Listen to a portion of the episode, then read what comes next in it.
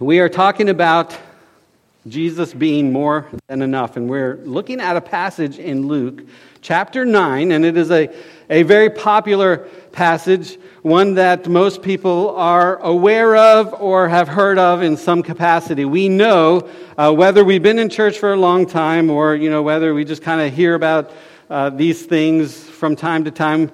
Uh, the story of Jesus feeding the multitude, we've probably heard that at some, some point. And this is what I want to talk about this morning. Because as we look at this passage, it is more than Jesus just giving food to people who needed food. Nothing that happens in the Gospels or nothing that we see Jesus doing or saying is by accident or unintentional. Nothing is just kind of haphazard. Everything is very uh, uh, necessary and reflects some truth that impacts the lives of people. And that's what we're going to see this morning. Jesus feeds the people. And as we look at this account where Jesus is feeding the people, we find and discover that for us, he is more than enough. I tell you what, we need that in this world today. I, and I'm not just talking about unbelievers, I'm talking about us as believers. We need to understand or to make applicable to our lives or to at least reflect it that I believe in Jesus and He is more than enough for me.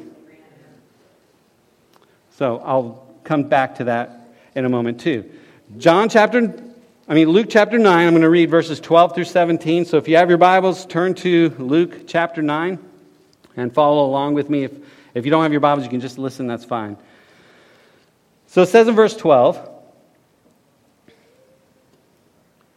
When the day began to wear away, the twelve came and said to him, Send the multitude away, that they may go into the surrounding towns and country and lodge and get provisions, for we are in a deserted place here. But he said to them, You give them something to eat. And they said, We have no more than five loaves and two fish, unless we go and buy food for all these people, for there were about 5,000 men. Then he said to his disciples, Make them sit down in groups of 50. And they did so, and made them all sit down. Then he took the five loaves and the two fish, and looking up to heaven, he blessed and broke them, and gave them to the disciples to set before the multitude. So they all ate and were filled, and twelve baskets of the leftover fragments were taken up by them. So that's the account of Jesus feeding the people. And I want to look at several points that rise out of the text, beginning with this one in verse 12. Be spiritually responsible. Be spiritually responsible. So here it is. Jesus is teaching the people. They have come from all around to hear him. And it is getting late in the day, and the disciples are concerned what are we going to do with all these people? So just kind of send them away, and so they can get the food that they needed. Now, it's kind of interesting because the disciples are really good at this. Notice what they say send the multitude away. And it sounds pretty reasonable, right? We can't feed them, so send them away so that they can get whatever they need uh, you know, from the surrounding place. And they're just really good at doing this. It's not the first time that the disciples are just kind of shooing people away. Shoo, go, go, you know, get out of here.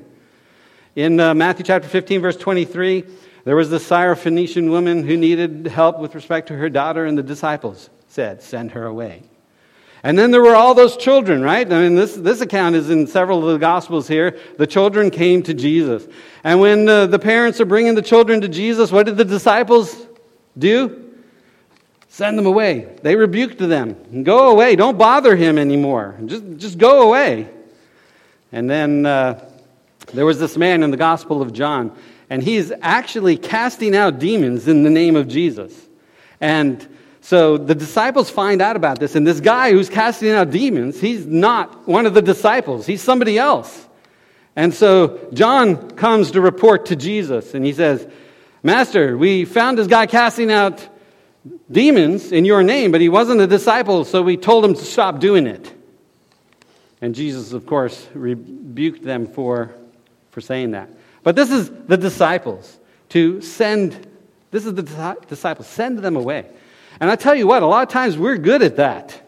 You know, we're, we're good at, well, you know, I can't do that. You know, just go, go uh, you know, I just can't help you right now, or find somebody else, or, you know, it's just a real bad time for me. And we just have this, this uh, attitude or this idea that we're too busy, or we're too stressed, or we have too many burdens, and we just don't have what it takes. We just, we're drained emotionally, we're drained mentally, we just don't have what it takes in order to help the person next to us with their burdens. I've got my own burdens, more than one. I don't have enough strength to help you with your burdens. Go away. We don't say that. I mean, we're a little more refined than that, I think. I hope, anyways. But, uh, you know, the attitude or the idea of, I can't do it, you know, just go somewhere else, I think is prevalent with us a lot of times. And, um, you know, it's, it's just. a, it's just a shame when Christ has called us and gifted us with the gifts of the Spirit. It's a shame that we would kind of squander them sometimes. Now, you know, don't get me wrong, I see a lot of great examples, and, and I know in my life and my family's life in particular, you all have been so great and such a blessing to us and just have really helped us carry our burden. And, uh, and that is fabulous. And so I, I don't mean to just kind of uh, lay the weight on us, but nevertheless, there is still the responsibility that we have to take what God has given to us, to take what Jesus has given to us, to take what the Spirit of God is working in us, and to use it to bless the people and their lives around us. That is what we're called to do. It is easier not to deal with them than it is to take the time and the effort and the resources to deal with them. It's easier to send them away. And this is what the disciples are doing. And there's a reason for it. I mean, they're being very practical about the whole thing, but nevertheless, they are not excused for it. So when they say, send them away to get what they need, Jesus turns it around on them and he makes this pretty startling statement. He says in verse 13, You give them something to eat. Now, what's startling about that is not like they, it's not like they had food just kind of laying around and all it was, it was just a matter of kind of collecting it and passing it around. It wasn't like that at all. There wasn't the food laying around. There was just the five loaves and the two fish. And so, Jesus, when he says, you give them something to eat, you know, that I can just, you know, they're kind of looking around and maybe scratching their head. What is he talking about? What does he expect us to do? We can't do this. This is impossible. And, and uh, when Jesus is saying, you give them something to eat, he's aware. He's aware it's impossible for them. You know, he, he's not just kind of like uh, ignorant of what's happening. He knows exactly what the situation is like. And yet he turns it back to them and he says, You give them something to eat. Now, they are left standing there with the inability to fulfill what Jesus has said. They, they can't do it. And they are confronted with this. And it's kind of remarkable because they'll go on and they'll make some excuses here. It's kind of remarkable because they have seen something, a lot of something pretty recently. And Jesus has done a whole lot of miracles all around them. They have been seeing it over and over again. They would have also experienced Jesus turning the water to wine. You remember that? They were at the wedding celebration and they ran out of wine and uh, they came to Jesus and Jesus turned water into wine, thus, you know, making more wine. They would have seen his provision. Not only that, but we just saw at the beginning of this chapter where, and I preached on it last week, Jesus sent them out, right? They, he sent them out and he said, I want you to cast out the demons, heal the sick, and proclaim the good news. And they come back and they had preached the gospel everywhere. Look at verse 6. This is Luke 9 6. So they departed and went through the towns preaching the gospel and healing everywhere. They had just experienced God's miraculous power working through them. And yet, they're kind of forgetting here. And isn't that like us? Just to kind of, you know, God does something for us in the past, and, And if I were to ask you to raise your hand, you know, each one of us could probably raise our hand. Yeah, God, you know, He really helped me through this, and He really helped me through that, and He really did this for me, and He really did that for me. And, and we can remember all of the things that He do, had, has done for us in the past. But here we are facing a new trouble, facing a new trial in our life. And when we're facing these trials and these tribulations and these temptations, they're right before us, we tend to forget what God has done for us in the past. And Jesus, by turning back to the disciples and saying to them, You give them something to eat, he is trying to cause them to remember look, I have already done all of these things, and I have worked through you in all of these ways, and now keep on going. Don't, don't forget about it. Just keep on going and doing it some more. You feed them. And so he wants them to trust him, and he wants them to take responsibility, and here I'm saying spiritual responsibility for the lives of the people that are around us. Take spiritual responsibility. And so here it is. He speaks to us in this. We have a Savior and we have a Lord. Amen. He has come to our lives. He has touched us. He has forgiven us of our sins. And yet, we have these burdens and we have troubles, all of us. I mean, we're all facing them. We have these ongoing troubles and things that we have to face and deal with. And God has called the rest of us to kind of come along, along, you know, each other and help each other out in Jesus' name. So let's do that. That's what we are called to do. He is our Savior and our Lord, and He wants us, to, wants us to trust in Him and to continue to go forward in His name, taking the responsibility and carrying the burdens that we each have. In Matthew chapter 7, verses 7 and 8, let me just remind you of this great promise that he gives to us here. He says, Ask, and it will be. You know the, the verses, right? Ask, and it will be given you. Oh, I like that. There was a kid there. She, you did, right? What? Yeah, she did. I heard you all the way up here. That was fantastic. All right. Ask, and it will be given you. Uh, seek, and you will Find, knock, and it will be open to you. For everyone who asks receives, he who seeks finds, and to him who knocks it will be open. What a great promise he has given us. Amen? And there it is before us. We are to take all of these things before Him, take responsibility, go forward in the name of Jesus, and let us help one another. There is a fellowship of believers. That's the church. That's us. It is a fellowship we are to come together. We are to fellowship with one another. And that's not just, you know, I mean, hugging, hugging each other and shaking each other's hands and smiling to one another. Uh, how many of you like the greeting time?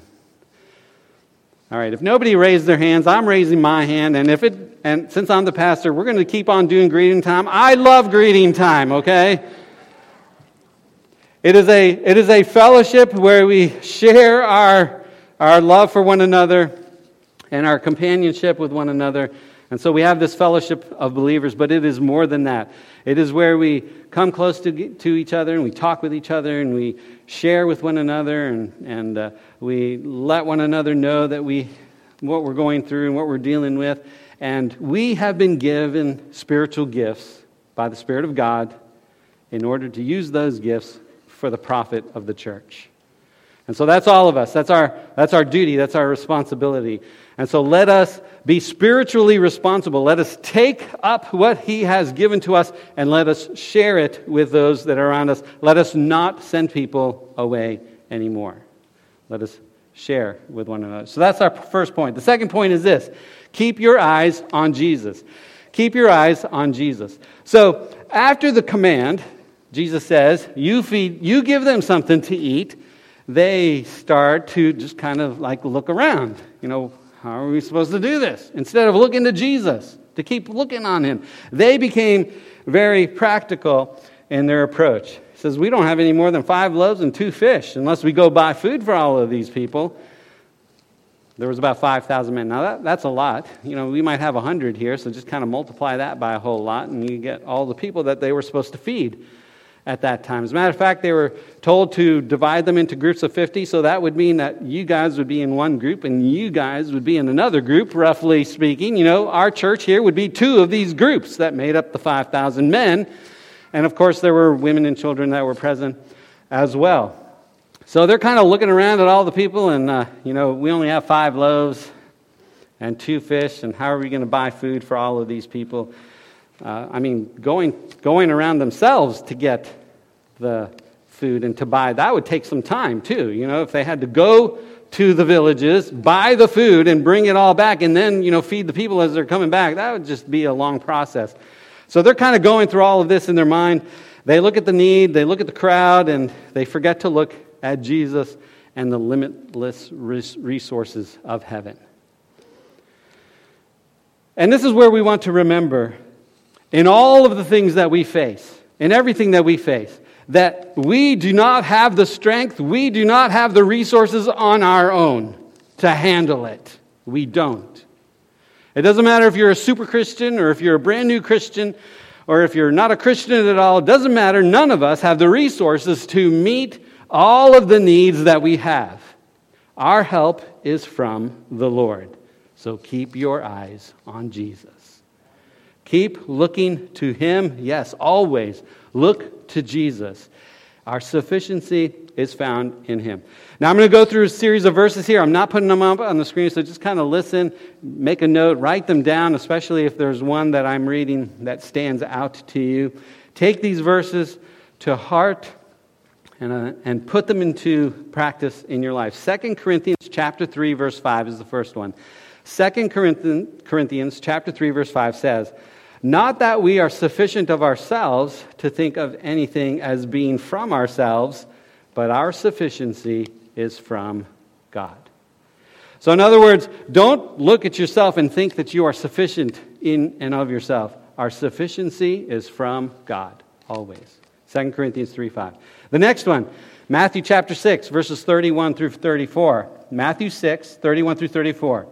Therefore, do not worry, saying, What shall we eat? Or what shall we drink? Or what shall we wear? For after all these things the Gentiles seek. Your heavenly Father knows that you need all these things. But seek first the kingdom of God and his righteousness, and all these things shall be added to you. Therefore, do not worry about tomorrow, for tomorrow will worry about its own things. Sufficient for the day is its own trouble. Now, this is a big one because I think a lot of us struggle with worry and anxiety and stress. Uh, a lot of us are stressed out. A lot of us are tired and we've been working too hard and we're just worrying about what's going to happen next and all of that. Do not worry. He knows what's going on, He knows what we need. Seek Him first, and all these things will be given to you. What a great verse. Don't worry about tomorrow, He will take care of it all. Keep your eyes upon Jesus. That's Matthew 6 verses 31 through 34. And the last one here, 2 Corinthians chapter 12 verse 9. 2 Corinthians 12 verse 9 says, "And he said to me." Now this is this is Paul, he's asked he's asked the Lord, he's asked Jesus to take the thorn out of his flesh. He's he's struggling with something. We don't know exactly what that might be, but he's struggling with something. He's having trouble with it, and he goes to the Lord and he asks the Lord three times to take it away from him. And this is the Lord's response. He said to me, My grace is sufficient for you, for my strength is made perfect in weakness. And then Paul says, Therefore, most gladly I will rather boast in my infirmities, that the power of Christ may rest upon me. That's 2 Corinthians 12 9. What a great verse that is. God's grace is always sufficient for us, no matter what it is that we're, look, we're going through. His grace is sufficient. Not only that, but he says that when we are weak, his strength is perfected in us.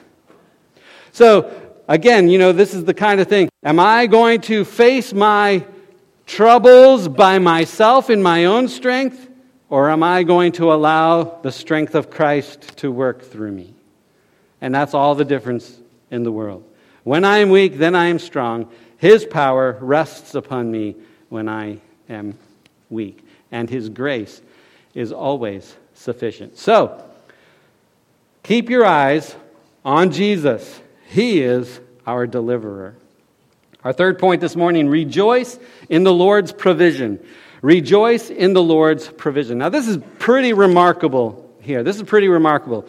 When God created the Garden of Eden, uh, and He put Adam and Eve in it, He basically said, you know, you can eat anything you want. Just go help yourself. And there was no shortage, there was no lack of supply. They had all of the food they needed. Much like us following the service, we're going to have all the food we ever needed, at least for our lunchtime, right? I know you guys can't wait for lunchtime, and you probably already planned where you're going to go eat or what you're going to have for lunch, but uh, this, is, this is how God made things in the Garden of Eden. They had everything that they needed. But then they sinned. You remember that? They sinned, and the curse against Adam was really a curse against the ground. And he says it's going to produce thorns and thistles for you now. In the sweat of your brow, you will get the food that you need. And so there's this shortage of food. There's this shortage of provision. There's this lack of supply that we have to contend with. And in order to overcome Many of us, you know, we have to work 40 hours a week or we go to these jobs that we love so much, right? We love our job so much.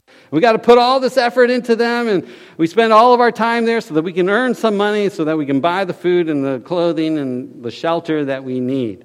And so it's a constant it is a constant effort. It requires constant work on our part in order to bring these resources in that we need because of the curse.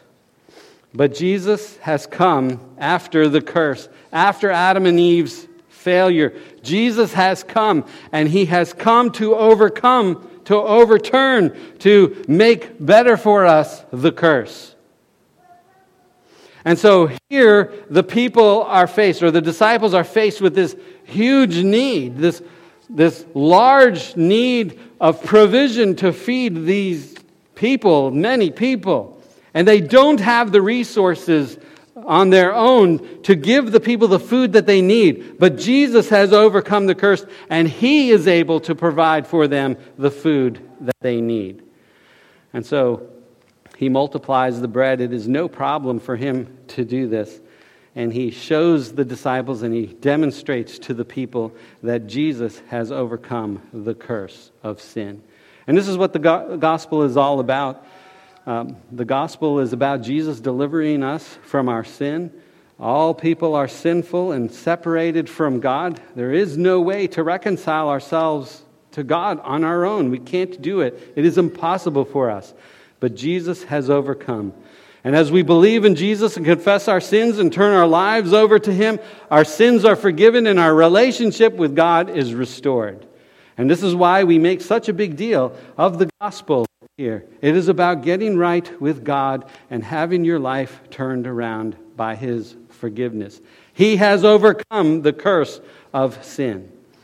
And it is often depicted in terms of food. So in John chapter 6, verse 35, he says, Jesus says, I am the bread of life. He who comes to me shall never hunger and he who believes in me shall never thirst. So here these people had a physical need, and Jesus, by providing for their physical need, is showing and demonstrating that he also provides for the spiritual need that they have. Sin separates us from God, but Jesus is the bread of life, and he gives us what we need in order to never hunger and never thirst again. In John 6 48, just a few verses later, he says it again I am the bread of life. And so we look at this and we realize that man cannot live by physical bread alone, but we must live our lives by the provision that comes to us through Jesus Christ. In Luke 4 4, he says, It is written, this is in response to his temptation by the devil. Jesus being tempted by the devil, he responds, Man shall not live by bread alone, but by every word of God. And so we come to Jesus for deliverance. Now, this last part here, enjoy God's generosity. And, and this is something amazing. The, the people, there's 5,000 plus, and they are, they eat until they are filled. They eat until they are satisfied. And not only that, but there was extra food left over. Now, God didn't make a mistake there. He knew exactly how much food was needed in order to feed the people. He knew what they, you know, could get by with until they could go, you know, to the town and, you know, take care of whatever it is that they needed. He knew exactly how much food was needed. But when he provides for them, he provides to the point that they are satisfied, they are filled, and there's 12 baskets left over. Now, you know, I don't know how, how well you like leftovers, or whether or not you open your refrigerator and pull out some of yesterday's food in order to, you know, eat it today. I don't know if that's you or if you just have to have new fresh food, food all the time. I don't know, but there's 12 baskets left over, and I don't think that that's an accident. He is showing the disciples, he is trying to teach the disciples a lesson, and they each have their own basket, I think, left over at the end. And this reflects God's generosity. Again, he's not just providing, he's not providing just enough. He is providing abundantly. He is providing more than they need. And this is what he does for us. You know, I think a lot of times we go to God and, you know, God, just, just do this. All I need is this. And, and we're asking in, term, in small terms because we don't want to be a burden to God. You know, it's like if I ask for too much, then there's no way He's going to give it to me. You know, I think we think that way sometimes. If I, if I, I'll just ask for enough, I'll ask for a reasonable request. It'll be reasonable. It'll make sense. It'll be just, just enough to get me by. When God is not in the just getting me by mode or mentality, He is in the abundance. He is in the pouring out life abundantly mentality. This is what he does for us. And so I want to read some verses here, and again, do the same thing as before. If one of these verses just kind of strikes you, if the Lord impresses it upon you, just make a note of it so you can look it up and write it down later and remember it later. In John chapter 10, verse 10, it says, The thief does not come except to steal and to kill and to destroy. I have come, Jesus says, that they might have life. Now that's just getting by right there. I have come that they might have life, but then there's more, and that they might have it more abundantly. That is the super giving God that we serve. He is a super giving God. He gives us not only life, just life to get by, He gives us a life that is more abundant. And this is, this is why I say, and I'm guilty of this too, that as Christians we should not be walking around with our heads hung low Oh, woe is me, I'm barely making it by. That's not how we should be living. We should be living with our heads lifted up, rejoicing in the abundance that God has given us. And I'm not just talking, this is, this is not a uh, be rich and be healthy message. This is, He gives us everything that we need to live this life for the glory of God and more. He has come to give us life and to give us life more abundantly. That's John 10:10. 10, 10. The next verse, Romans chapter 5 verse 17. For if by one man's offense, that's Adam, death reigned through the one, much more those who receive abundance of grace and the gift of righteousness, they will reign in life through one, Jesus Christ. Now, now here's the great thing about what Jesus has done when we consider our sinfulness. Because a lot of us in here, I know, are carrying a burden of guilt for sins that we have committed in life. And again, we think, I'm not worthy to go ask God for anything. He's not going to hear me. I just mess up over and over again. I'm just struggling with this repeatedly, and I just always ask for forgiveness. And we just kind of carry this guilt around. But when Jesus Christ comes and forgives us, He takes our sin and He throws it away far away. He casts it into the depth of the sea, and it goes out of sight, never to come up again. This is what Jesus does. There is an abundance of grace that comes to us. There is forgiveness for the sins that we have co- committed, an abundance of grace for the forgiveness of sins. So no longer be burdened by the guilt of sin. Rejoice in the grace that comes to you through Jesus Christ, the forgiveness of sins. And go forward and fight the good fight for another day. Romans 5:17. The next one, 2 Corinthians chapter 9 verse 8. God is able to make all grace abound toward you that you always having all sufficiency in all things. There's a lot of alls in that verse. May have an abundance for every good work. He wants us to do good works. He wants us to help one another. He wants us to do these things to serve Him in this way, and He gives us an abundance so that we have always. He, let me read it again. There's a lot of alls in here. God is able to make all grace abound towards you, that you always, having all sufficiency in all things, isn't that great? May have an abundance for every good work. So let us go forth in the name of Jesus and let us give freely what has been freely given to us. That's 2 Corinthians 9 8. And then the last verse this morning, Ephesians chapter 3, verse 20. Now to him who is able to do exceedingly abundantly above all that we ask or think, according to the power that works in us. There is nothing in your life that he cannot forgive. There is no burden that he cannot carry away. Bring it to Jesus. Bring it to Jesus, for he cares for you. This morning, as we come to our final song, Ben, if you will come up here. If you are dealing with some of these things, if you are struggling with some of these things, if you are carrying a burden, if there is the guilt of sin, or if there's anything that you need in your life, come to Jesus. He is more than enough for you. Turn it over to Jesus. Allow Him to work in your heart and in your life by His abundant grace. Let's stand and worship one more time together.